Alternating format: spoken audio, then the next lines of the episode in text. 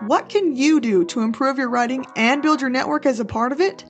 As a creative and professional writer, my time post college graduation was just that difficult to keep an upward learning curve that honed my craft and connected me with others in the field. So today, join me on a quest to connect writers to the experiences they need with top authors, editors, and publishers ready to share their methods for success. Become a part of a new elevated selection for publishers and debunk the myth that while writing is a solo act, being a writer is not always solitary. Am I right? Hey, word wizards! Welcome back to another episode of Am I Write? You'll notice I don't have a guest with me on the screen today if you're watching it on YouTube, and that is okay because today I just wanted to have a little bit of a different episode. Uh, I've been doing this for a minute, this query trench slash plotting slash writing slash curiosity driven quest, and it, like you, at one point I had to start with a giant question mark above my head and wonder if this was even possible, if this was going to be a real career for me, and if, you know, I would want to continue it after a while. And I realized that this week, um, there are many of you who have come into writing for one reason or another who haven't had the same background as me in creative writing as a profession in college. And I wanted to just kind of be open and honest and talk about some of the common FAQs that we have when we begin this journey and maybe hope to give you a little bit of help and a little bit of hope and some resources from the show as well. So keep, you know, keep your eye on the show notes for that. So as my caveat, please continue to do your own research. Don't take my advice or anyone else's advice to heart unless you can prove it as something that works for you. And this is part of why I do the show because I want people to understand that no matter where they are in their writing journey, in their career, there is a possibility for them to continue to learn. It doesn't stop with your college education, it doesn't stop with your first book, it doesn't stop with your first draft. Heaven knows that's the truth. And writing is a continual process.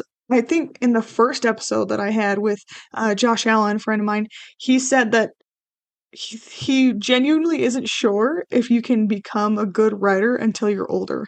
And he doesn't mean that as, you know, if you're young, you're not a good writer. He's saying for, from his own experience, all of the things that you have to learn, the things that open up to you that you realize you don't know yet, it takes it takes a while to practice. And so some people practice it quicker, some people don't.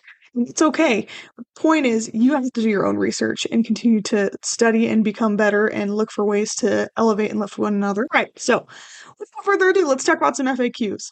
One of the questions that I asked in college and also that I've heard lots of other writers around me ask is how do I know if one of my ideas that I'm having for a book is even good and that it will stand the test of time in my writing process, that I won't get tired of it or find that it's just kind of a waste of my time?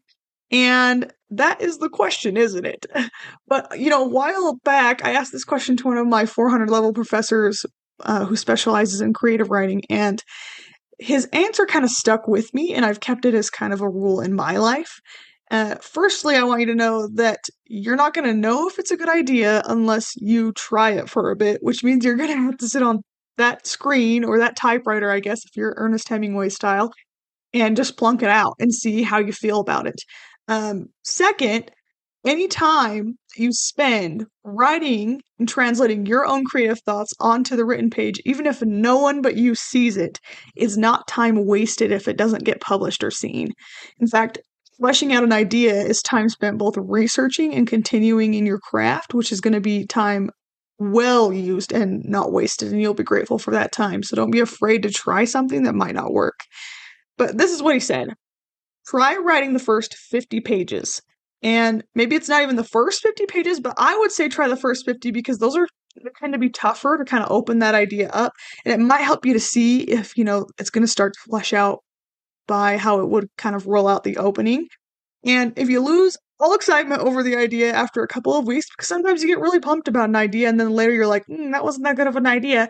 Um, and if that excitement is lost, not because you're having a personal situation of doubt, but because you have just like a genuine lack of creative enthusiasm, then that's probably not the piece for you to continue to write. And that's okay. And you just store those 50 pages in some deep file in your documents that no one has to see and then maybe you could reference it for something later or just remember that you've been on you know more of your journey and that you're continuing to learn and that's okay.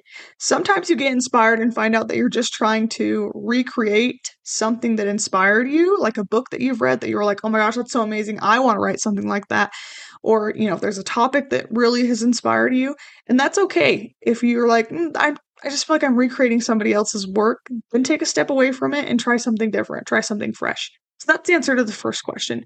Second question that I hear a lot that I have also given a lot is do I need to plot this first? Like if I have an idea, do I need to like have a certain level of plotting before I can decide if it's going to be worth my time?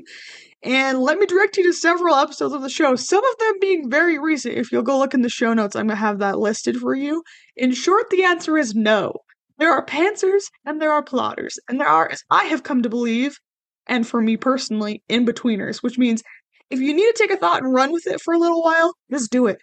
Just know that you're going to have to probably come back later and plot some things because obviously you can't just write and write until the end of time and not have some cohesive bit of work. But sometimes you just need to get that idea out and then see if maybe you feel like it's going to go somewhere. And and also recognize that sometimes plotting is a good thing to try before you write it out because while it can be work that feels unnecessary sometimes it's it might be what you need to know if it's going to go somewhere. Like i said about writing from the beginning. And you want help with that? I hesitate to prescribe specific books or resources to you on this because everybody's brain is different and everybody's process creatively is different. I don't think there's one size meets all for this situation. There are people multiple people who have come on the show who coach who have written different books on this, who have workshops on this regularly. So listen for those in the episodes that have come out and that will come out, but know also that there are lots of online and in print resources on craft, on plotting for both pantsers and plotters. If you're willing to put in a little bit of money, there's books galore that you can find even on your, you know, local Barnes and Noble. Give it some thought, take it with a grain of salt, decide what works for you, and test it out the last question that I wanted to talk about beginning with an idea as a kind of fresh writer is you know when is it okay for me to share my work with others? Or i'm so excited about this i want to share my ideas with others. Is that taboo? And i've come across multiple answers for this and i think a lot of people who think their work might be the next tolstoy or j.k rowling uh, it might be different for them. And I don't want to hate on their imagination because who knows, maybe they will be. But I also have seen a lot of people, both in school and out of school now, um, who have shared this raw piece of work that they're so proud of and end up deeply hurt, or, you know, if they're less experienced with creative criticism, angry at the feedback that they receive because they're not ready to receive that. And sometimes you have to know yourself. You got to check yourself and think, you know, am I just too excited about this and I'm looking for praise, or am I looking for genuine feedback and is this a time for it?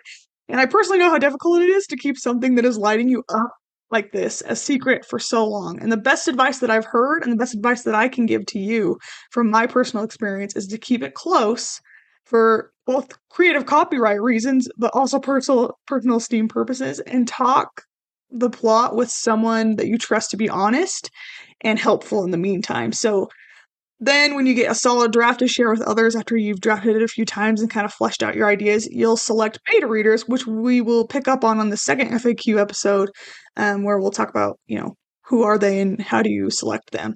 Uh, there's a famous David Mitchell quote that I wanted to share with you. If you haven't heard of this or a variation of this, you know, hopefully this will help spark your imagination. And it says, when you show someone something that you've written, you give them a sharpened stake, lie down in your coffin, and say, when you're ready. And the one just has always made me laugh, it makes everybody laugh. But it's kind of true. It's so raw and emotional, right? And you're really just handing them a sharpened stake. So make sure that you're ready to lie in that coffin if you're going to hand it to somebody else. Um, there's also Hemingway's quote that's pretty famous, which is There's nothing writing. All you have to do is sit down to a typewriter and bleed or in this case, a laptop. some days it's going to feel like that. Some days it's going to feel like those charges blasting in a mountain, other than, you know, something way harder than just going on a little jaunt or a hike through, you, you know, your mind in your creative garden. And that's okay. And I'm not trying to discourage you from writing. I, I mean, if you're already listening to the show, you probably know that it's not meant for the faint of heart always, but it is meant to show that, yeah, writing can be raw and honest, and it's an honest piece of ourselves that we put into a physical existence by turning it into words and pages. And if it's too close to your heart still and it's not been imbued into a fictional storyline or a scene that could maybe be removed a step from your personal emotions, getting feedback may be stabbing you in your coffin before you even have a chance to get that into the light of day. And that's not what we're going for. You know yourself, you know your own inspirational motivations. So the best thing that you can do is just know yourself and respond in the correct way. And I want to close this episode with a inspirational quote, less one about how hard writing is, because I don't want you to quit because I'm answering the FAQs in what might seem like a little bit of a negative way. And it's from Pulitzer Prize for Fiction from 2008 author Junot Diaz. And it says, A writer is a writer, not because she writes well and easily, because she has amazing talent, or because everything she does is golden, Writer is writer because even when there is no hope, even when nothing you do shows any sign of promise, you keep writing anyway. That's what I hope for you. I hope these FAQs have kind of helped to get you in the right mindset to start on your creative journey. I'm excited to hear what you read about, to hear your feedback from the episodes, and just stay tuned for next week and keep on writing, my word wizards. Can you see ways to improve your writing process already? Thanks for joining us on this excellent episode of Am I Write? For more information about the podcast, guests, or upcoming episodes, follow the show on Twitter, Instagram, and LinkedIn.